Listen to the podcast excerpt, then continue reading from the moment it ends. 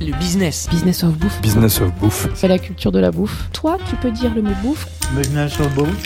Dans le business of bouffe, c'est comme ça qu'on dit ici. On assume complètement le mot bouffe ici. Je suis très content de dire bouffe. Je suis Philibert Chambre, entrepreneur et fondateur de Business of Bouffe, le podcast où on parle bouffe avec un angle business. Bonjour à tous, dans ce nouveau chapitre, on va parler du rachat par Yannick Aleno du pavillon Le Doyen à Paris, qu'il a hissé au sommet de la gastronomie mondiale avec ses trois restaurants et ses six étoiles. Allez, bonne écoute Comment elle arrive cette affaire? Ah, Déjà parce qu'il y a un sujet, c'est que enfin, je pense que c'est ça le déclic, c'est que t'étais pas chez toi dans tous ces Alors, établissements. Est-ce que c'était ça la quête? prescription, on peut dire la vérité, je me suis fâché avec le Meurice. On peut le dire? Ouais, bien sûr, je le dis. euh, Parce que j'ai entendu le discours, de- en effet tu tournais en rond, mais on se doute qu'il y a... Non, non, je tournais déjà en rond, et Ouais. puis surtout, en face de moi, j'avais, j'avais peut-être. Euh, bon, il faut se rappeler la fermeture du Plaza Athénée. Ouais. Euh, c'est le même groupe. Économiquement, il faut virer un chef 3 étoiles, il faut en choisir un. Bon. Et ça, ça, ça a commencé à friter. Hmm. Mais moi, je me suis pas laissé faire. Et un jour, je vois François-Olivier Gisbert, il me dit écoute, euh, t'as, t'as trop fait, tu vas pas sortir par la petite porte. Et alors, euh, il me dit écoute. euh, Et moi, je, je- je racontais tout ce que je suis en train de vous raconter avec mon sentiment que la cuisine française, il fallait qu'elle se renouvelle. Donc, je lui raconte cette histoire. Et il me dit, écoute, on va écrire un papier, on va faire, tu, vas- tu vas me raconter tout ce que tu es en train de me raconter, je vais l'écrire. Et là, il sort la première plage, la première page, la cuisine française est sur le grill. Hmm. Yannick Aleno donne son avis sur la cuisine française. Ah, Et là, je me fais alpaguer par tous les autres chefs. Donc, je te jure, j'habitais dans le 8e, je, je sortais de chez moi, il y avait un kiosque journaux, et tous les mercredis, il y avait le cul du kiosque, et il y avait marqué Ducasse répond à Leno. Bocuse répond à Leno. Ouais. Savoie répond à Leno. T'as mis Et un là coup là, de pied dans la fourmilière. Ça durait sept Qu'est-ce que, semaines. qu'est-ce que tu dis dans les grandes lignes dans cette... euh, dans cette Bah, faut refaire. tout, ce qu'on vient de voir là. Moi, j'ai fait mes dire là. 18 com- D'accord. J'ai fait mes 18 commandements. Ouais, Et j'ai dit le locavorisme, qu'on vient de raconter. Très bien. ouais. le locavorisme, Donc ça, Euh, forcément, ça bouscule. le, le- le service au service du goût, Ouais. euh, etc., etc. Fini les artifices. J'y suis allé sévère. Mais tout le monde a oublié que je suis parti du Meurice euh, comme ça, en me fâchant avec la direction générale. Ça fait partie de la vie. Et là, je me retrouve sans table. À Une part... grande gueule sans Parce que table. tu, ouais, c'est gueule donc sans tu- table. c'est toi qui décides de partir. T'as le cheval blanc encore, mais euh, Ouais. y a, t'as plus, t'as, t'as plus de ta table. Donc, je, me- je m'exile à cheval blanc et j'affine ma cuisine. Ouais. Donc c'est là où La tu chance- continues à travailler sur les Ouais. sauces, sur euh, tout ça. Et euh, tout le monde disait il est mort à l'Eno, c'est fini. euh, De toute façon, on peut pas le piffrer, c'est pas grave. Et puis je suis Ouais, on peut revenu. pas, on peut pas Non, le mais dire. c'est vrai. On pour peut pas vu, tiffrer, ouais. Vécu des coulisses. parce que t'as fait ces sorties-là, pourquoi on peut pas Oui, tiffrer oui, bah pour toutes ces raisons-là, mais pour l'avoir vécu des coulisses, gueule, parce que le monde des chefs est bienveillant et euh, amical devant les caméras. euh, derrière, il te bouffe la gueule. Mais ce qui est normal, c'est que du corporatif, c'est de la compète, il n'y a pas de me problème. C'est pas grave, faut le dire. Je vous parle même pas le monde des journalistes. Mais tout le monde le Bon, dit. on Celui-là, là-dessus, il ouais. vient de bouffer ses pompes. Ouais. Et il va les bouffer jusqu'au bout. Voilà. Ils avaient déjà enterré le mec. Ouais. Sauf que je suis Donc toi, tu, te revenu. tu te fais oublier, mais vas-y, raconte. Je suis revenu avec euh, avec. euh, En attendant, j'avais failli racheter le, le, le Lucas Carton. D'accord. On a à cette époque-là, c'est plus Sanderin. C'était c'est- Sanderin. C'est encore. Sanderin. Je rachetais est- les 60 Dernières années. les dernières. Je, je rachetais les 70% de Sanderins. J'avais ma table. Et puis finalement, avec, il y avait d'autres actionnaires avec qui je me suis pas entendu et ça s'est pas fait. Donc j'étais encore à nouveau sans table. Et, et vous savez que quand vous êtes à ce niveau-là, si vous n'avez pas de, pas de vitrine, c'est chaud. Oui, parce que t'as quand même un groupe qui tourne, t'as une marque. euh, ouais, ouais. Ouais, ouais, non, mais peu importe. Mais même, Mais pour, en pour tout le tant monde. que chef, Pour tout le monde. tant que grand chef étoilé, si t'as plus de table, Et- c'est et comme un grand et- pilote qui n'a plus de C'est ça. Formule 1, quoi. C'est exactement ça. C'est-à-dire que j'avais plus le Meurice. Et j'avais pris le choix de claquer la porte. Tu moi- doutes? Tu doutes, toi? Non, pas du tout. Moi, je suis un peu comme mon père. Enfin, je veux dire, à un moment, euh, trop c'est trop, on ferme. Et, peu importe, les- mon père est breton, euh, peu importe les conséquences, c'est comme ça. Parfois, c'est. Puis tu, tu veux le, le bel écrin, tu veux le bon restaurant, donc tu prends le temps. Pas tu prends le temps, non, mais tu t'attends d'avoir le bon, le bon lieu. J'ai pas attendu. euh, j'ai loupé ce Lucas Carton. Bon. Oui, ça va vite quand même. Et, et- et après, je, je vois quelqu'un euh, et je lui dis écoute, voilà. Il me dit écoute, le doyen, ça, ça te parle? Je fais mais t'es malade, jamais je peux faire un truc pareil. Il me fait écoute, il y a un truc à faire. Ça arrive en fin de concession, il y a deux ans à racheter. Ce que tu... Et en plus, c'est- tu peux racheter la concession parce que ça vaut faute de commerce. On rappelle, hein, c'est une concession qui appartient à la ville de Paris. Exactement. Voilà. Et là, Ouais, j'arrive sur cette maison. D'ailleurs, il y a, il y, a, il y a un film qui sort. euh, Il y a un film Ouais. qui s'appelle La Traversée, sur qui part de ouais. Pas- 4 ans. ouais. Ah non, 4 ans, ok. 4 ans ici. euh, le- Frédéric Gala fait rester 4 ans ici. Il montre tout ça. Euh, euh, J'arrive dans des cuisines, dans une maison dans un état pourri. Mais pourri Là, on est quoi. Donc on est en 2013. C'est en 2012, 2013. 2014. 2014. C'est qui le chef à l'époque? C'est Christian Le Christian Sker, Lesker, Sker, 3 ouais. étoiles, qui part à ce moment-là pour étoiles. le Georges V. Faux. Non, il a pas trois étoiles Faux. ici. Il partait pour Lucas Carton Ah, et qu'il n'a pas pris non plus. ah bon. En tout cas, il se retrouvera au Georges V. Après, il y a Georges V. En tout cas, en 2014, Attendez, ouais. effectivement, on est au cœur de Paris, bataille de chefs. Euh, alors, le doyen, c'est vraiment pour resituer. Euh, nous sommes au carré des Champs-Élysées, entre le place de la Concorde et le rond-point des Champs-Élysées, une des plus vieilles adresses de Paris, une mythologie vivante. 1792. Effectivement, nous, on ne connaît pas la coulisse de Le Doyen. On sait qu'à l'époque, il y a un grand chef qui l'orchestre, qui s'appelle Christian Lesker. Trois étoiles Trois- Michelin. Donc il a trois étoiles. Il a trois quand étoiles. même. Euh, Même si tu et moi, je dois avouer ouais. que là, il y a aussi petite anecdote. Euh, je le remercierai jamais assez. Euh, Aleno m'appelle et il me dit euh, Bon, allez, je te file le scoop. Je vais reprendre euh, le doyen. Ouais. Je publie le papier dans le Figaro. Et là, tellement il est mal aimé que tout le milieu va me dire C'est pas vrai. Il va même y avoir des, des critiques gastronomiques qui disent Non, c'est pas vrai, il le rachète pas. Tellement vous dire qu'il y avait une espèce de haine anti-Aleno. Je dis, non, que- attendez, je vous garantis qu'il le rachète. Et des mecs vont écrire, non, non, non, c'est pas vrai, Rubin dit n'importe quoi. Il s'avérera que j'ai raison, comme souvent. Pas toujours, mais souvent. Bien Euh, le rappeler. donc du coup, je ne savais pas, ne prend pas Lucas Carton à son tour et part au Georges V. Et voilà donc Yannick Aleno dans une des plus belles adresses de Paris qui reprend le doyen Il est. voilà. et qui fait mentir, en tout cas dans un premier temps, le fait qu'il était fini. Maintenant, le plus dur commence, mais ça, il va nous le raconter. Vas-y, raconte-nous alors. Le plus dur commence parce que tu arrives dans une maison euh, où il n'y a pas eu d'investissement depuis 1986. Oula, Quand tu as un client allé aux toilettes, ça tombait dans ma toque. Euh, insalubre, souris, rats et tout et tout. Et pourtant, trois étoiles. Euh, Michelin, il juge l'assiette. hein. C'est intéressant parce que je sais ce que pense Emmanuel de tout ça, mais non, ça, mais c'est Ratatouille. Ça fait, ça On parle du film Ratatouille, mais si vous saviez, euh, arrêtez trop fantasmer la restauration. Ouais. Encore une fois, ça reste un monde on d'artisans. casse, on casse beaucoup d'idées reste- reçues aujourd'hui. Mais c'est pas. c'est- On est là pour ça, C'est ça qui est beau. Ouais, C'est ça, ça. qui est beau. Non seulement la vérité est toujours plus belle quand elle est dite, et surtout, qu'est-ce que vous. C'est un théâtre, on n'a pas arrêté de le dire. Bah, dans les théâtres, il y a des coulisses, et des fois, les coulisses sont pas rayonnants. Et, et moi, pour avoir vécu le doyen à l'époque dans le peu je ne branlantes. voyais pas ça. Je ne voyais pas, moi, je ne savais pas que on t'as dit, les- pissait sur la toque et qu'il y avait des rats. En revanche, ce que je savais, c'est que quand on allait dans les toilettes et que tu allumais le robinet pour un 3 étoiles, l'eau était froide. Alors en plein hiver, tu te dis, euh, là je suis en train de me geler les mains, c'est un peu bizarre quand même. Mm. Mais c'est pas grave, il y avait un salon de chef, simplement, euh, c'est à mon avis, ça ne pouvait pas durer loin et longtemps comme ça. Donc tu sens qu'il y a un potentiel, Non, mais mais il y a énormément de boulot, manifestement. j'arrive dans un, cl- un- un- un climat social délétère. Je me fais défoncer. Les violences en cuisine et tout, j'ai eu le droit. Les mecs, me- toute l'équipe de toute l'équipe précédente m'est tombée sur le poil. Violence en Euh, cuisine de, de la je- mais on parle ou- d'argent, mais Ouais. j'ai eu un, employé qui était là depuis 25 ans parce que j'ai racheté la société, hein, Ouais. d'accord, qui m'a fait un prud'homme au bout de 5 jours. J'avais jamais vu sa gueule. Ça m'a coûté 460 000 euros. Le mec te fait un prud'homme alors qu'il t'a Bah pas bossé avec lui. Enfin, ouais, non, Non, c'est parce bah, que tu, récupères la. il faut récupérer une ouais, société, ouais, donc tu récupères le, vais- passif. Je, vais, je vais me le faire, le gars. Ouais. Je vais me le faire. Les heures supplémentaires qui n'ont jamais été payées, ceci, cela. Donc je, T'es je- motivé parce qu'on sent que tu arrives dans un climat. non, mais je suis nourri d'une cavale euh, extraordinaire. hein, euh, les violences en cuisine, mon rebuchon, machin. Et puis derrière, c'était moi parce que je sais pas quoi. Et je me suis pris une volée de bois vert. De toute façon, euh, une fois que c'est accusé d'un truc, tu es forcément coupable. Donc, euh, c'est ça, ça- j'ai appris un autre truc, c'est que ça sert à rien de cavaler, Hmm. parce que de toute façon, vous allez vous prendre euh, la tempête sur la gueule. Ouais. Donc, je l'ai prise, j'ai baissé la tête. Bon, euh, c'est passé. Ouais. C'est passé. Euh, tous ceux qui étaient là avant sont partis. J'ai construit ma maison avec des gens avec qui j'aime travailler. Faut que tu reconstitues une équipe. en On cuisine, en salle, 170 partout. aujourd'hui dans la maison, Ouais. trois restaurants. Euh, on a tout refait, on a investi plus de 9 millions d'euros ici. 9 millions La d'euros. maison, elle est nickel. Surtout que c'est classé, donc c'est des travaux. Les toilettes euh, sont refaites. C'est bon La chaudière marche La La chaudière mais ça, que ça a beaucoup Non, mais pété, c'était, euh, euh. C'était difficile. Non. C'était difficile. on Non, mais c'est intéressant. Ça montre que tu viens de loin. Quand Ouais, tu mais la chaudière marche, oui. Non, mais moi, je me souviens très bien.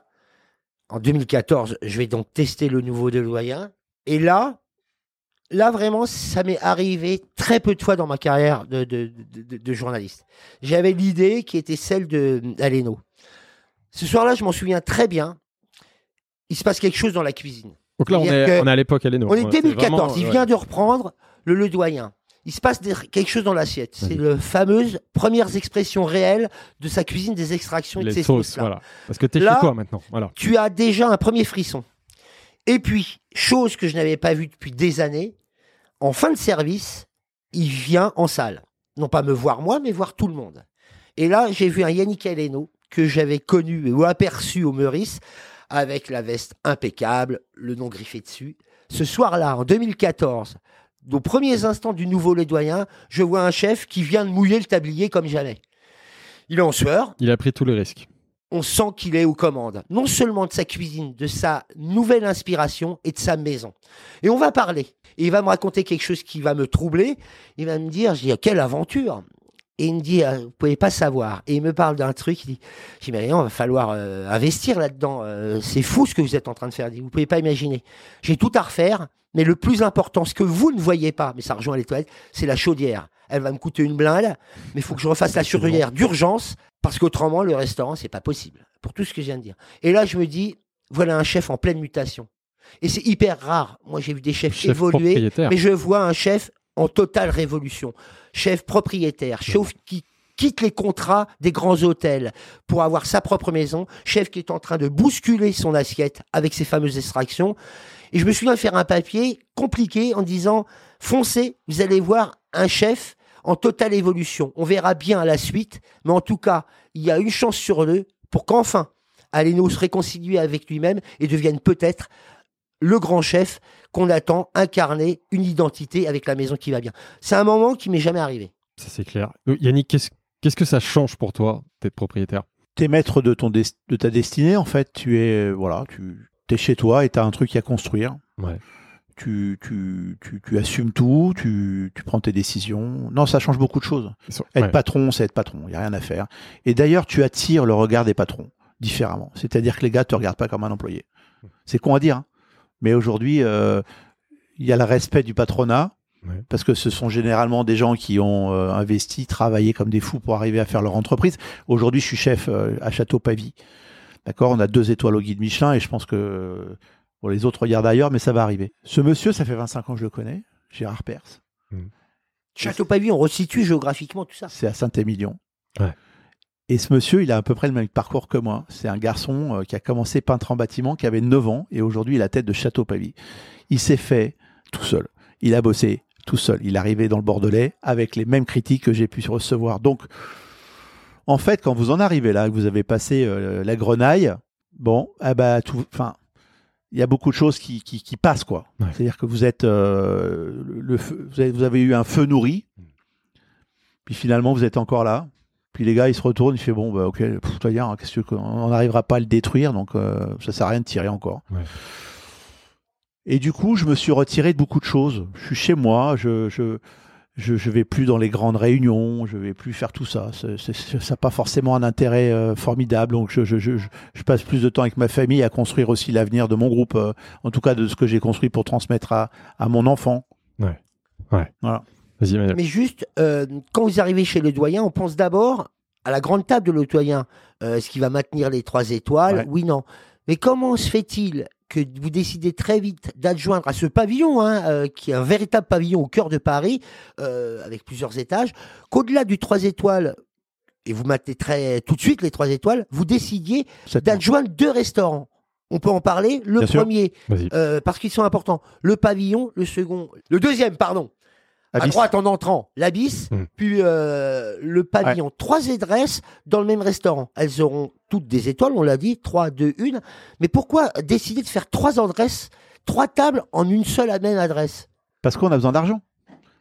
Quand on a un bâtiment qui fait 3000 mètres carrés, T'as investi énormément. ouais, on a besoin d'argent. Donc, C'est l'entrepreneur pour, créer la valeur. Et créer la valeur, c'est créer des restaurants. Et donc, le premier, ça a été le plus simple à faire, c'est Abyss, pas d'extraction. Ça n'a pas coûté grand chose pour le faire. Et pourquoi choisir la matrice L'abysse, c'est un restaurant franco-nippon, un dialogue entre la France, un grand chef français et un grand chef japonais. Pourquoi choisir le Japon? C'est la mode? Non. Pas encore, c'est pas encore la mode puisque euh, à ce niveau-là, en tout cas, il y a quelques restaurants japonais, mais quelqu'un parce que moi j'aime le Japon, j'ai fait plus de 30 voyages, j'ai fait des, des- des voyages avec eux. encore une fois une journaliste formidable qui n'est plus là, mais qui euh, Madame Massui, euh, qui me suivait beaucoup, avec qui j'ai beaucoup appris, elle m'a appris le Japon. Mm. Et je me suis dit c'est formidable. Si on faisait une double culture, c'est les extractions, on est capable de les transposer sur les sushis, on va se marrer. Euh, puis il y a aussi le côté du plaisir. Attention, il n'y a pas d'idée du business, il y a aussi de créer quelque chose. Ouais. Et moi, je me rappelle, je dis à, mon épouse, on était, euh, on, se reposait, je dis écoute, je vais faire un restaurant japonais. Comme d'habitude, elle me regarde, mais t'es malade. Euh, ben, je dis voilà, mais non, mais tu sais, finalement, si les gens venaient manger trois sushis avec un verre de champagne, euh, parce que ça va bien que le champagne avant de manger aux trois étoiles, ce serait marrant. Et puis finalement, elle me dit bah, je vais faire le décor. Et elle fait le décor de la bis avec des artistes extraordinaires. Le décor devient un truc iconique, artistique.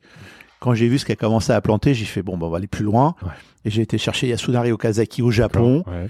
et on a commencé à, à faire de la haute cuisine en nippo-japonaise. Ouais, qu'est-ce qu'il est? C'est un maître, c'est un maître euh, sushi, c'est ça? Ouais. Euh, un grand, son, son père a deux étoiles au guide Michelin euh, au Japon. Et quand on est japonais, il faut attendre que son père lâche la lâche l'affaire pour briller. Mais ça, je vous rappelle la même chose. Euh, Jiro-san et euh, Mizutani-san, qui sont deux grands maîtres sushi au Japon. Ouais. Moi, j'ai vécu avec Mizutani à Yokohama, à une heure et quart de train de Tokyo. Mhm. Il, est, il a été le- l'élève de Jiro, le fameux Jiro, 25 ans, il a travaillé avec lui. Il a fait pénitence, c'est-à-dire qu'il il s'est senti dans l'obligation de s'éloigner de Tokyo pour ne pas faire d'ombre à son maître. Ouais. Il a eu, et quand les Michelin est arrivé, moi je me souviens très bien de cette conversation, il me dit pourvu que j'ai pas trois étoiles avant lui. Ils ont eu en même temps. En même temps. Bon. Et ensuite, il, est- il a pu, après dix ans, revenir euh, sur Ginza, qui est les Champs-Élysées euh, de, de Tokyo. Donc c'est pour dire l'importance des traditions et du respect euh, hiérarchique euh, et paternaliste du Japon. Toi, tu vas chercher ce chef. euh, Qui était en partance pour Hong. Kong. Ouais, voilà. Et je suis tombé au bon moment, j'ai fait l'aller-retour, j'ai pris l'avion, euh, je suis arrivé en retard. Il, il avait sculpté une pastèque pour montrer ce qu'il était capable de faire. Je lui ai dit, je suis pas venu pour ça. Et il m'a fait un sushi au thon. Ouais. J'ai eu les poils. Je- je- Sur un sushi. J'ai ressenti une- un frisson. J'ai dit, c'est ce mec-là qu'il nous faut. Et on lui a fait une proposition. Et il est arrivé. Il a eu du courage hein, de venir en France. Il Ouais. faut tout claquer. euh, on parle pas la langue. euh, c'est éloigné de ses cultures. Même s'il y a beaucoup. Alors moi, j'ai essayé de l'initier à, à tous les Japonais qui étaient en France. Mais bon, finalement, euh, et quand je l'ai amené à Rungis la première fois, c'était drôle. Il regarde le poisson, il fait, c'est quoi ça?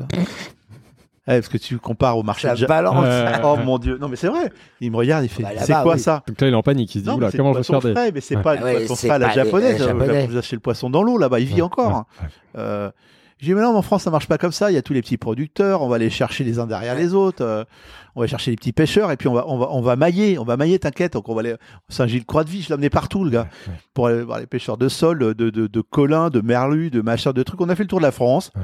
Même les poissons de la Dour, on a été à la Dour, je vais tout montrer. Ça a pris un temps fou, mais on est parti, on a, on a passé une période formidable. Génial. Et donc le mec il ramassait le truc, il lui expliquait Kejime, on est venu avec un spécialiste Kejime, et Kejime c'est le poisson mort-vivant, on passe une, une tringle Ouais, dans la moelle épinière. de manière. Il y a tout un rite Ouais. pour le tuer de, Et, de notre et- façon. et- et on a eu, euh, comme le terroir parisien, un travail à faire monumental Pour remettre la chaîne produit, en place ah ouais. du, du pêcheur. Et donc aujourd'hui, on ne sert que du poisson français. Mais Attends, mais Abyss, c'est un restaurant japonais, mais c'est pas vraiment que un restaurant japonais. Entre deux grands chefs, Voilà. un grand chef français, un grand chef japonais. Alors, là- on va dire que euh, la ligne de fuite, elle est d'abord nippone, mais on voit bien que quand tu dialogues, les deux peuvent se parler. Et la- Et c'est tout ça l'abysse. Et la pâte Yannick Aleno dans ce restaurant japonais, c'est quoi alors? Bah, c'est tout. C'est l'extraction, c'est Ouais, le, soja de champignon de Paris, c'est enfin c'est Donc tout. sur le sushi, non, enfin sur à- à- non, Les desserts, mais ça, il y a du euh, sucré, ce qui est a priori moins la norme. euh, il y a, il y a des desserts créatifs. euh, on travaille sur euh, des, des glaces aux champignons avec des extractions. C'est machin. pas seulement un restaurant japonais. ouais. On a créé le soja de champignons.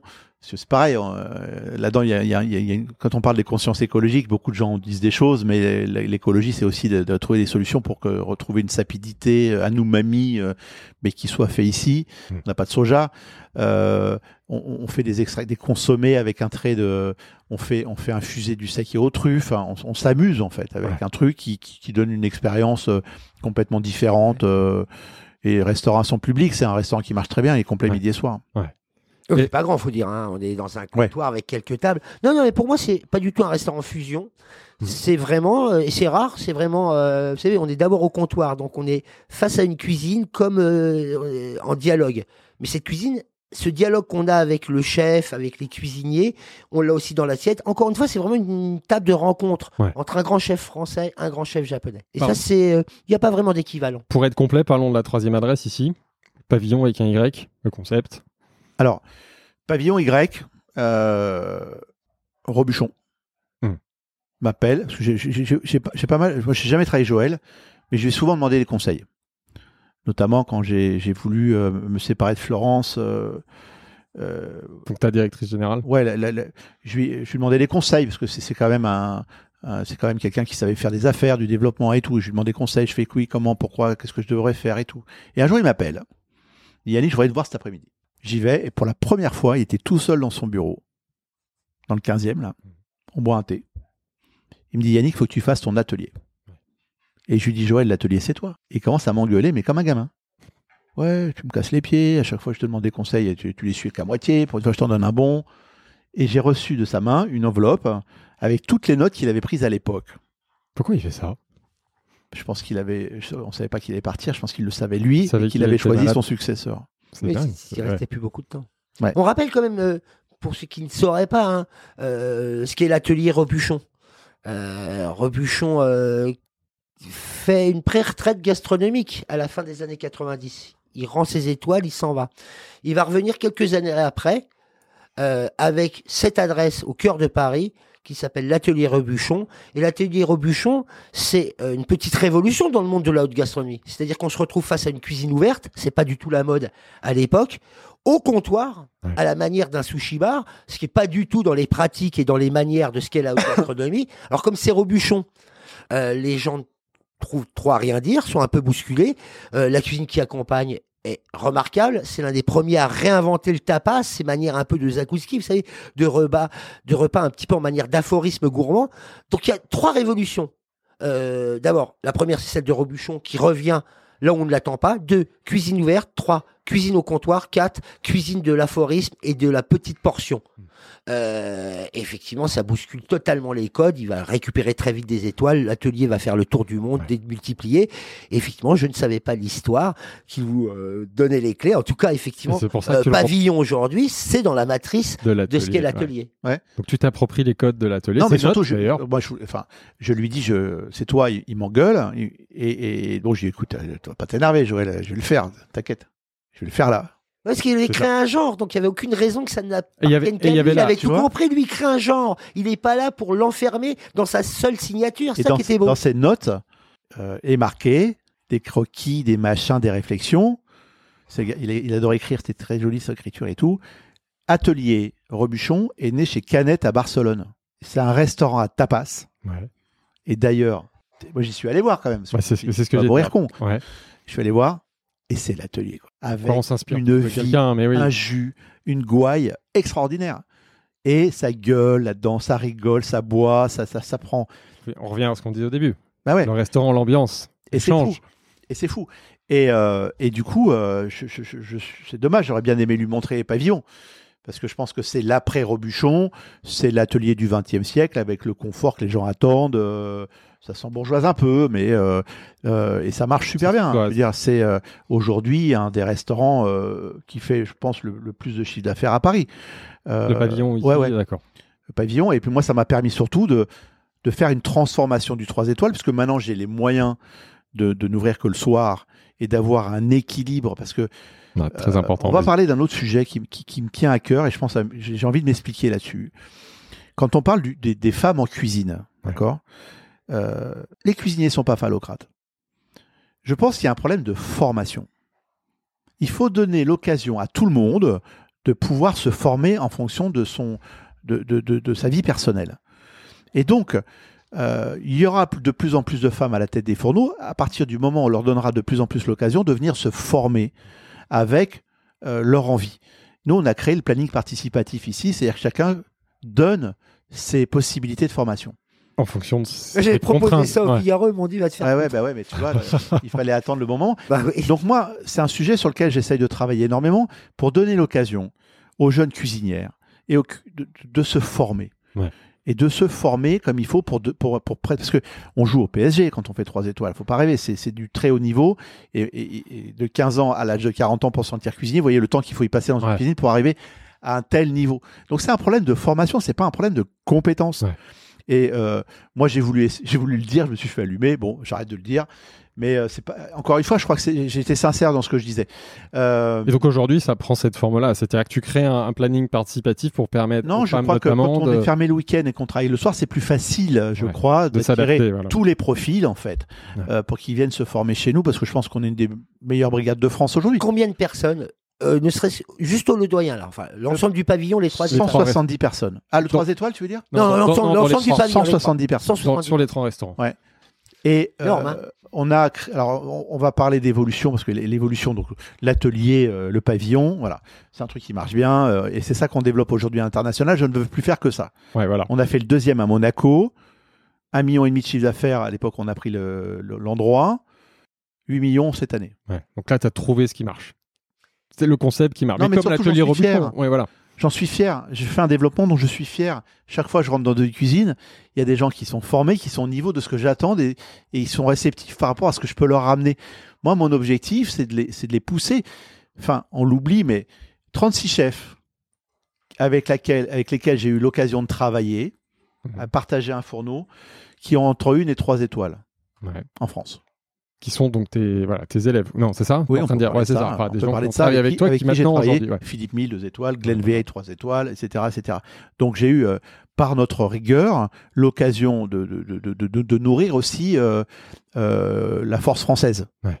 Et, et étrangère, parce que Maxime Gilbert, deux étoiles Michelin à Hong Kong, etc. etc. Donc il y a, y a beaucoup de talents que je pense avoir permis d'e- d'exister. Et en tout cas, moi, je ne mets pas les gens sous cloche comme on pourrait le faire. Ouais.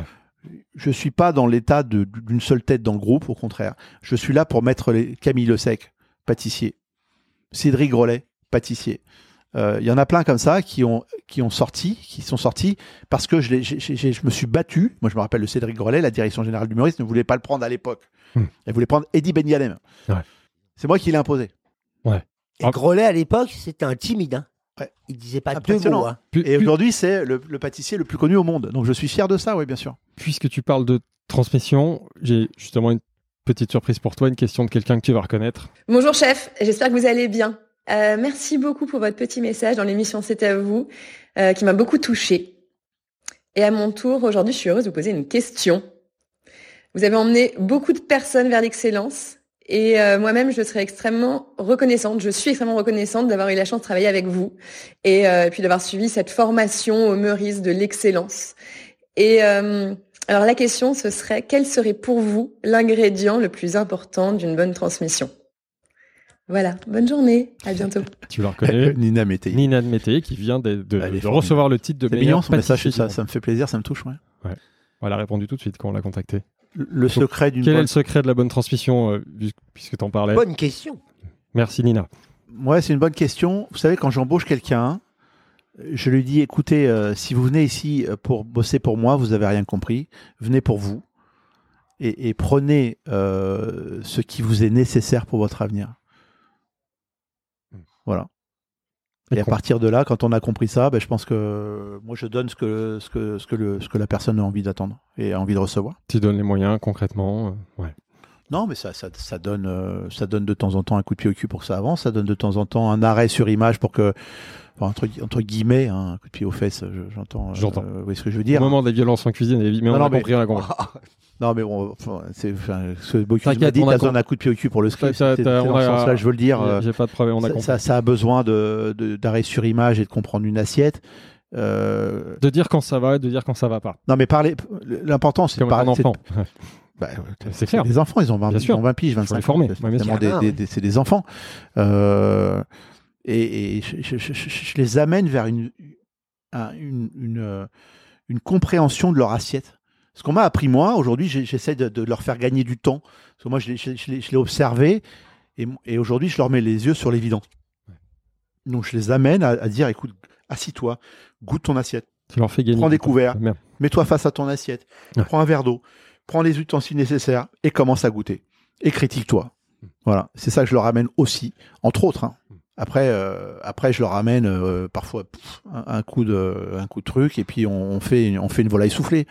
Alors j'aimerais juste, parce qu'on euh, qu'on qu'on prenne deux minutes pour reparler rapidement de- du, du restaurant gastronomique du 3 étoiles, pour parler de la salle, pour parler du service, parce que tu as une vision du service qui est très intéressante, cette vision de l'ultra-personnalisation du service, ce que tu appelles la conciergerie de table, les- conciergerie de table, pardon. J'aimerais que tu nous expliques ta vision, les grands principes. Tu as écrit un livre là-dessus, mais... Comment ça peux- t'est venu, surtout, Ouais. cette réflexion-là? Effectivement, suite à un livre et suite, je Alors- crois, à une période un peu délicate. Parce qu'on n'en a pas parlé encore. On a beaucoup parlé de cuisine, mais on n'a pas parlé de alors, c'est suite, c'est suite au Covid. Ouais. C'est là où j'ai eu le temps de m'arrêter. Donc, euh, j'étais à la maison comme tout le monde, et euh, là, j'ai commencé à prendre mon, mon stylo et commencer à noter des idées. C'est venu euh, évidemment parce qu'il m'est arrivé dans mon histoire. Ça m'a profondément bouleversé, choqué de me faire accuser d'un mec violent alors que je ne le suis pas. Mhm. Franchement, ça m'a, ça m'a, on peut pas rester insensible à ça. Mhm. Mais quand on a dit ça, il faut trouver des solutions. Ouais. Et les solutions, elles passent par la réinvention d'un nouveau service. Pourquoi je dis ça? Parce que aujourd'hui, vous avez quoi? Le monomenu, dans 87% des cas des restaurants aujourd'hui que je vis dans le monde. Et là, vous êtes enfermé dans, un, dans une histoire qui. qui voilà, c'est. Donc, on- le chef impose son diktat. Comme le disait Guy Savoie qu'on a reçu récemment sur Business of Vous, s'il y a un menu unique, c'est pas un restaurant, il n'y a pas de choix, c'est une auberge. Ou c'est quand tu vas chez des exactement, gens, t'as- C'est-à-dire ce qui était avant le restaurant. quand t'es reçu. Non, le mais faut- restaurant il a faut- inventé le menu, donc le choix. Hmm. Ce qui fait le que menu tu a été sors- inventé ici d'ailleurs. Ouais. Oui, c'est vrai. Exactement. Au Dit-on. pavillon. ouais. Dit-on. Dit-on. Dit-on. La légende dit que Bon, alors, le menu. Je Euh, dis. Effectivement. Donc, aujourd'hui, effectivement, on a, on est- on va faire, une- on on a fait une digression. En tout cas, ouais. Aujourd'hui, il Non, y a mais cette imposition du Pour- menu. pourquoi, pourquoi on en est là hein? Euh, Déjà, ça marche, puisque les, les Nordiques ont, ont lancé ça. Ça marche pour une raison économique et ça marche pour une raison euh, aussi de, de confort de travail. C'est-à-dire qu'on on dit aux gars, euh, on, on est dans le Fordisme, c'est-à-dire qu'on fait du travail à la chaîne, et on a inventé le Fordisme de cuisine, c'est-à-dire tu mets euh, euh, ton petit écrou là, ta petite herbe ici, avec une pince à épiler. Tout a été proportionné, portionné à un amont. hein. Mais ceci Derrière, dit, il y a une économie. Ceci dit, pas l'oublier. ceci dit, c'est pas mal. Il y a des expériences parfois qui sont machin. Je, je, je, je- moi, le quand- talent s'en mêle. Voilà. Quand je suis client, bon, bah, des Si fois. ça tombe juste, Ah, mais ça peut être extraordinaire. Tu sais quoi? Je l'ai fait aussi. Je l'ai fait aussi. Ouais. J'ai commencé à faire ça au, au- à Courchevel, Cheval Blanc. Et, et- et j'avais oublié juste un truc, c'était pas moi qui faisais la cuisine à Courchevel, Cheval Blanc, c'était un autre chef. Et je suis allé voir le Michelin, pensant aller, aller parce qu'avec un outil pareil, c'était hors de question que j'ai pas trois étoiles. Et le directeur du guide Michelin de l'époque, il me fait, ah, monsieur Aleno, asseyez-vous, on va vous raconter les 25 séquences que vous avez faites. Ça, ça vaut une, ça, ça vaut deux, ça, ça vaut rien, ça, ça vaut rien, ça, ça vaut rien, ça, oh, peut-être une, peut-être deux, machin. Et à la fin du truc, le mec me dit, on vous aime beaucoup, on vous laisse deux étoiles. Vous avez quelque chose à dire, monsieur Aleno Je me suis levé, j'aurais serré la main, j'ai fait, écoutez, je vais travailler. Dans un restaurant traditionnel aujourd'hui, on vous appelle, vous êtes, vous êtes, euh, vous êtes qui? Ouais, euh, Je m'appelle Rubin, très bien. Vous venez à quelle heure? 20h30 Très bien, monsieur Rubin. Euh, il donne jamais vous venez à quelle heure? 20h30, comme tout le monde. Euh, bon, je peux avoir ton numéro carte bleue? Très bien. Non, mais d'accord. Et après, on raccroche le téléphone et on ne connaît pas le client. Si on a son numéro de carte bleue. Ouais, mais bon, c'est normal. Non, mais vas-y, je rigole, je rigole, je parce rigole. que les restaurateurs ont eu un jeu euh, de la chaise musicale où les mecs le réserver le partout, no-show, le no-show, machin, et ça coûtait C'est beaucoup d'argent. désastreux, on est d'accord. Donc la réponse à ça, c'est donne-moi ta carte bleue, si je te prends 200 balles, et puis euh, Mais en tu termes viens pas, d'ex- tant pis pour toi. En termes d'expérience, c'est catastrophique. Non, mais voilà. Après, pourquoi il y a des tensions en cuisine? Le vendredi soir, 20h45, tout le monde arrive au même moment. Il pleut à Paris, les bouchons, on attend son invité, on gueule parce qu'il est en retard, on a faim, on est désagréable. Et qui c'est qui prend l'énergie négative Le maître d'hôtel. Le mec, il prend tout. Il prend tout. Et derrière ça, il vient voir le chef. Ça marche deux couverts, ça marche trois couverts, ça marche cinq couverts, puis pia pia pia pia pia pia pia pia pia pia. Ça s'appelle un coup de feu. Coup de feu. Ça n'a rien de sentimental. C'est comme ça. Et là, chef, je vous ai dit qu'il était allergique, le mec. Tu me fais chier, connard. Tu me traites de connard et c'est parti. J'ai pas le Et ça peut être ouais. ça. C'est- C'est c'est 40 bonhommes dans un 80 mètres carrés et c'est une poudrière. Donc, quand on, quand on analyse tout ça, on se dit, OK, on va réfléchir en amont Mhm. et de se dire, OK, si on parlait une fois au client pour voir. Bonjour, monsieur Rubin. Avant. Ouais. Vous venez pour quelle occasion? Ah, ben, c'est l'anniversaire de mon frère et de ma sœur. Elle aime la volaille. Très bien. Donc, je vais commander une volaille pour vous. Hmm. Et je vais la cuisiner que pour vous. Déjà, on, on rentre. Qu'est-ce que vous aimez comme champagne? J'aime tel champagne. Euh, ah bah très bien, donc euh, nous derrière on va adapter les canapés au champagne parce qu'un champagne c'est pas un champagne. S'il y a des champagnes, chacun prend son champagne qu'il aime. Donc les canapés, pourquoi seraient les mêmes pour tous? Bien sûr. Ensuite, j'aime le vin. Ah ouais, mais une bouteille de Rayas comme vous l'aimez, monsieur, euh, même le producteur, Renault, nous dit qu'il faut l'ouvrir 48 heures avant. Donc, vous savez qu'on est, on est dans la faculté de vous ouvrir votre bouteille et quand vous allez arriver, elle va être nickel. Alors, ça justifie le prix. Et puis, et tout est comme ça. Mais je vais vous dire un truc. Un allergique, moi j'ai j'ai pas envie de donner mes problèmes de santé à quelqu'un que je connais pas. Donc un allergique qui téléphone au restaurant, on va, il va nous dire, euh, ça nous est arrivé. Moi, j'ai eu une table de 8, il y avait quatre gosses, hein, avec les grands-parents et les parents. Et il y en avait un qui était allergique à tout. Et les frangins, ouais, tu nous fais chier, tu vas encore euh, nous abîmer notre repas, on n'est pas à l'aise, euh, mais merde, tu fais... Le, le gamin, il était pas bien, quoi. Donc il se prend la pression, il en, Ouais. limite il en parle même pas. quoi. Ouais, alors Et- puis en plus le chef, il envoie un truc, euh, il fait ce qu'il peut, donc il envoie un truc qui est, ba- qui est pas, qui est pas, qui est bancal, qui est pas bien. en dernière minute parce qu'il a Bah pas ouais, l'info avant, pas donc il a pas, anticipé. il a pas pu anticiper. Et donc, on a repris tout ça. Et aujourd'hui, on, par- on parle au client, monsieur. euh, Donc concrètement, voilà comment ça marche. C'est-à-dire Bah, chaque client qui vous réserve, réservez, ouais. on va, on va, on va prendre rendez-vous avec vous et on va vous appeler. Donc ça c'est en place. Hein. C'est Ouais, en place depuis quand euh, C'est en place depuis après le Covid. D'accord. Tu l'as écrit et tu l'as mis en place. Ouais. Et il y a eu un autre truc. Moi, je suis allé dans un restaurant d'expérience à New York. Et on, a, on est arrivé plus tard que tous, parce que le mec te dit, en plus du menu imposé, il t'impose d'arriver à telle heure. D'accord? Et j'étais donc avec Laurence et on regardait ce spectacle. C'est comme si j'étais au cinéma. J'avais les images avant le son. Je savais ce qui allait m'arriver. Alors le mec, il sort la pince à Porto pour ouvrir une bouteille qui date de 2015. Que du cinéma. Le théâtre, on y revient. Hein. Non, mais ça marche. Le restaurant. Ça marche. Dans le spectacle, ça marche.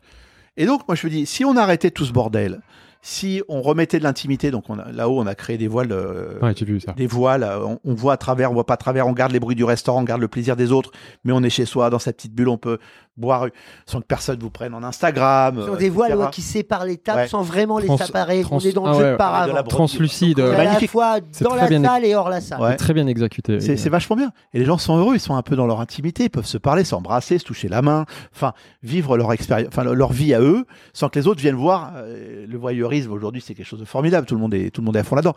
Euh, et, on a redonné de l'intimité. Et surtout, on a, on a redonné de la, plus-value au service.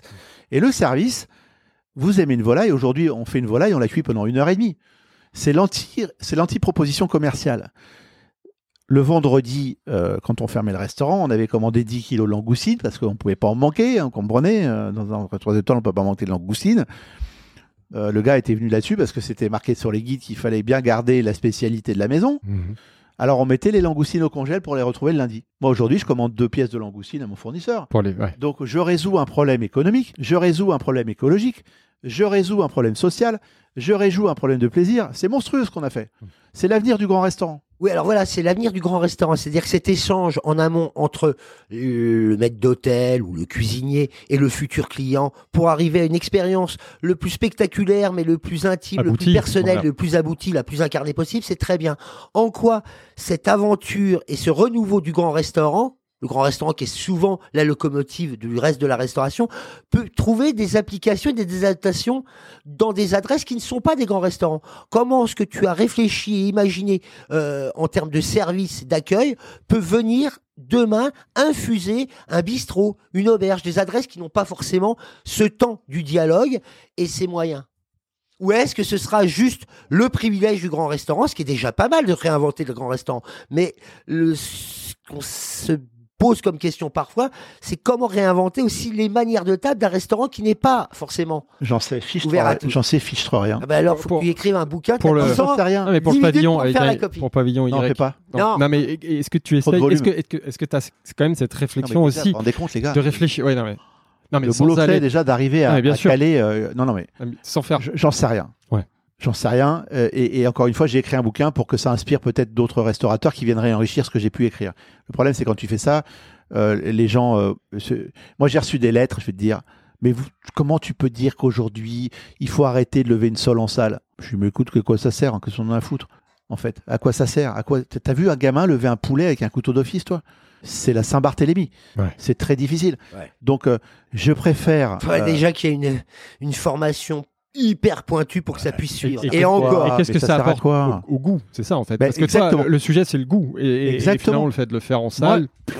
moi, j'ai- j'ai formé mes équipes, puisque il y a des gestes, de, comme la cuisine est en, en rez-de-chaussée et la, la salle au premier, que l'équipe de cuisine ne peut pas faire, et je la délègue à la salle. C'est-à-dire quand on monte une sauce avec le beurre foisonné, comme on faisait chez Maxime dans le temps, c'est eux qui font le mélange, ça fait une mousse naturelle, on le met sur la langoustine. Vous vous rendez compte Ah, moi, Je vais vous dire un truc, c'est bien d'analyser les choses. Langoustine, fricassé de langoustine au girolles. Hmm. On met la poêle, on fait chauffer l'huile d'olive, on assaisonne la langoustine, qui a été décortiquée peut-être euh, la veille ou le matin. On la met dans la poêle, on la rôtit, on l'égoutte, on fait les girolles, on met ça au milieu de l'assiette, on met la langoustine, on met la sauce, on met la cloche et on y va. Il se passe 7 minutes entre le moment où la pauvre langoustine a commencé à recevoir de la chaleur et au moment où le client commence à la déguster. Mmh. Ce qui veut dire que la plupart du temps, il y a de l'eau dans l'assiette, euh, la, la- la langoustine a relâché. Alors que moi, aujourd'hui, je fais pas ça. Pour moi, une langoustine, pour moi, la meilleure façon de cuire une langoustine, c'est de la pocher, de la décortiquer et de la manger. Eh ben, on le fait en salle. Tu fais en salle. Tu fais en salle quand c'est indispensable pour le Bah goût, ouais. ce qui doit être fait vraiment dernière minute, pas Mais pour là-dessus, on vient la tremper un truc, et puis c'est merveilleux. Mais c'est- c'est c'est- c'est merveilleux de redécouvrir un plaisir euh, extraordinairement simple, presque. Mais euh, et, et- et ça va vachement loin, en fait.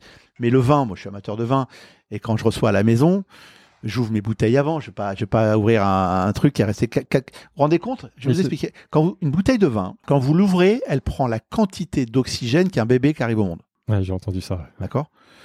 Là-dessus, vous avez une bouteille de vin qui, est, qui- ça fait. Alors, pas, pas, pas au doyen, parce que quand j'ai récupéré, il n'y a plus de cave.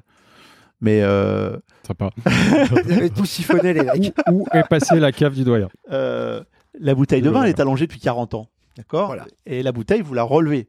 Et puis, vous la passez de 12 degrés à la cave, dans le pénombre, et vous l'amenez en salle à 21 degrés avec une agression lumineuse très forte.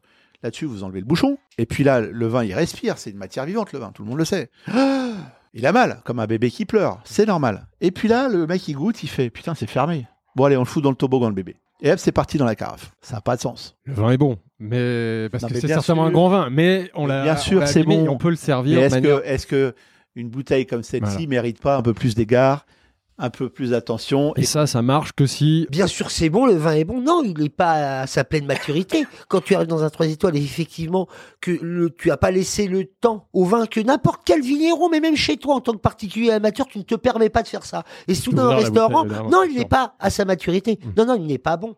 C'est pas vrai. Quand il a tout ce parcours-là et qu'il arrive, finalement, tu parlais euh, si vite dans le temps, il n'est pas si bon que ça. Pas aussi bon qu'il devrait. C'est un Pas aussi bon que le il prix mérite- que tu vas le il payer. mérite, il mérite mieux. Donc ça veut dire Ah, quoi? Ça veut dire que le, le client au téléphone, enfin, il choisit le vin avant. Alors vous le préparez 24 heures avant. euh, En fait, je crois, euh, oui, on ouvre ça, mais je, je crois, je, je, je, je suis assez sensible aux mots et la façon dont moi j'ai appris à travailler à l'époque. C'est pour ça qu'on on doit, on, on doit faire des évolutions, on doit faire des réformes et le service est un gros travail de réforme. On, on a appris, moi j'ai appris mon métier et, et ça a été orchestré par l'époque de Michel Guérard. Entrée, plat principal, dessert. Ouais. C'était une orchestration qui était, euh, qui était commerciale. Ouais. Là-dessus, on, on faisait nos menus dégustation. Ce qui veut dire que Michel Guérard est arrivé à l'époque chez Laurent, où on servait au plat. Enfin, c'est pas si vieux, hein. Même le doyen à l'époque de Biscay et de, de Guy Leguet, on servait au plat les choses. C'est-à-dire qu'il y avait des énormes restaurants et le service là avait son, avait son, son importance parce que c'est là où euh, il faisait partie de l'écosystème, le service. C'est-à-dire qu'on envoyait une sole, il fallait la lever parce que le, le chef, il mettait ça sur le plat, il l'envoyait, etc., etc. Donc on a gardé ces trucs qui étaient nécessaires euh, parce que déjà, il y avait une- des équipes extrêmement formées, il y avait des, des- des maîtres d'hôtel incroyables, ils faisaient des flambages et des machins comme chez la Serre à l'époque. mhm. Mais sauf qu'on est passé dans une ère moderne où tous ces détails-là n'ont plus raison d'être. Vous coupez une volaille, le mec, pourquoi il faisait ça? Parce que Ouais, le chef, il avait autre chose à faire. C'est intéressant Fallait- de re-questionner tout ça et de le remettre en question. Euh, moi, j'ai. Et puis on passait beaucoup, beaucoup, beaucoup plus de temps à table. Oui, mais il coupait la volaille, il faisait la sauce, avait il le temps faisait aussi le de machin. regarder, faire leur. euh, Tu vois, comme dans bien, euh, ouais. les grands restaurants, c'était c'était celui qui faisait le meilleur beurre blanc et qui voyait la, me- enfin, le meilleur homard à l'américaine. Il n'y avait pas de créativité, donc euh, on envoyait ça au plat, les sols soufflés, les machins mettaient au four, ils envoyaient, on coupait ça en deux, on servait. C'était ça l'époque du service à l'époque. Et bizarrement, l'époque ne s'était pas réinventée, adapter le service par rapport à, à des contraintes euh, modernes, tout simplement. Donc on a gardé la para, Mais adapté Mais à on a- des on a- attentes contemporaines. inadapté, inadapté. Donc on, on- on parle de spectacle, mais pas de service. On, Et a, donc, per- on a perdu on l'intérêt. a du dévalorisé l'intérêt Ouais. du maître d'hôtel qui, euh, qui, euh, qui, qui- franchement, euh, on a vu arriver euh, du foin, on a vu arriver des aiguilles de pin, on a vu arriver du genièvre qui fumait, on a vu arriver l'azote qui sert à rien, ça coûte cher, on a vu arriver, non mais c'est vrai, C'est vrai. on a vu tous ces trucs-là arriver, euh, et puis oh waouh super. Et qu'est-ce que ça a à faire dans un restaurant? Et c'est plus au service du goût, c'est ça. Ah non. Moi, je prône le service du goût. Donc, c'est un long chemin à travailler. Je veux dire, on est au début et à l'amorce du truc, de nos réflexions. Comme d'habitude, euh, on se fait euh, bien sûr critiquer, machin, machin, machin. C'est pas très grave. Euh, on on n'en est plus à ça. On fait avancer le truc. C'est ça qui est passionnant. là. On est Quand plus à ça raconte depuis tout à l'heure. ouais. Mais euh, aujourd'hui, satisfaction, il n'y a qu'à regarder TripAdvisor. Ça, ça, ça a monté d'un échelon Mhm. extraordinaire. Oui, le retour de tout ça, c'est Ah bah aujourd'hui très clients, bonne vous vous rendez compte, on lui dit, mais bon Vous vous rendez compte, ce restaurant-là, euh, on propose même de ramener les gens parce qu'ils ont trop bu en voiture. Ou que vous venez comment? Ah ben je, vous allez reprendre la voiture. On s'en occupe. Faites attention. Euh, dans l'écosystème, il y a des gens dehors. Vous pouvez pas euh, risquer machin. Donc est-ce qu'on peut organiser quelque chose pour vous? Ça, c'est très inspiré de la conciergerie des palaces, justement. Ah oui. C'est ça. Et c'est le ce service. service-là. ouf, Et au-delà de ça, c'est la main de cuisine change. La main de cuisine a changé. C'est-à-dire que la volaille, moi je fais des trucs ici, je n'aurais jamais pensé à faire avant. C'est-à-dire Bah, je ouvre ma Saint-Jacques minute, elle vit encore, je la coince entre deux feuilles de sève, je, je la, je la passe à la vapeur et je la sers immédiatement. On est passé dans une autre dimension et je pense être arrivé dans une dimension passardienne. Ah. Pour moi, Passard, c'est un dieu. J'ai beaucoup regardé, appris. euh, il a été extrêmement généreux pour moi pour essayer de me. De, de, de- mais j'ai encore fait un repas chez lui extraordinaire euh, la semaine dernière. J'adore apprendre chez Passard. Ce gars-là, il avait, il, a, il avait quelque chose de différent. Et, et je pense qu'aujourd'hui, on est dans une, Là, dans, ouais, une, ouais. dans, une, dans une cuisine différente que celle que et, et- Emmanuel et autres ont, ont vécu, ont vécu il y a encore même 5 ans ou 6 ans ici. Ouais. On a changé de braquet. Mais ce qui était la force de, de, de- de Passard aussi. Ouais. Quand on parlait d'athlètes, c'est des gens qui tous les 5-10 ans changent leur matrice. On rappelle que, je rappelle parce que tout le monde l'a un peu oublié, euh, Passard quand il décide euh, à la fin des années 90, euh, début des Bien années sûr. 2000, euh, de dire je ne puis servir que des légumes dans mon restaurant, il gardera, je crois, juste une volaille. Tout le monde, tout le monde, lui tombe dessus. du dernier des bobos qui bouffent au dernier des bourgeois qui Quel- tombent dessus, Ses amis chefs. ouais. le critique, il se fait insulter. Aujourd'hui, chacun euh, parle de locavorisme, de végétal, euh, suce les carottes et euh, rêve de, de creuser euh, son jardin. Donc les mêmes qui se foutaient de sa gueule, aujourd'hui, euh, le, le crient au génie. Et j'ai une très bonne nouvelle, c'est qu'Alain Passard sera un des Ah. prochains invités de Business Euh, ce qui est aussi bien révolutionnaire, un passard, c'est ses prix. Hein. Ouais, a écoute, T'auras l'occasion de lui en parler. hein. Ça promet encore un super épisode. Vous venez d'écouter le troisième chapitre de cet épisode de Business of Ouf consacré à Yannick Aleno. J'espère que ça vous a plu. Dans le prochain chapitre, on va parler de sa vision du monde de la gastronomie d'aujourd'hui et de demain. À très vite. Si le podcast vous a plu, n'hésitez pas à vous abonner à Business of Bouffe sur votre appli audio et à partager l'info autour de vous. Vous pouvez aussi nous laisser 5 étoiles sur Apple Podcast ou Spotify, c'est important pour nous aider à gagner de la visibilité. Merci et à très bientôt.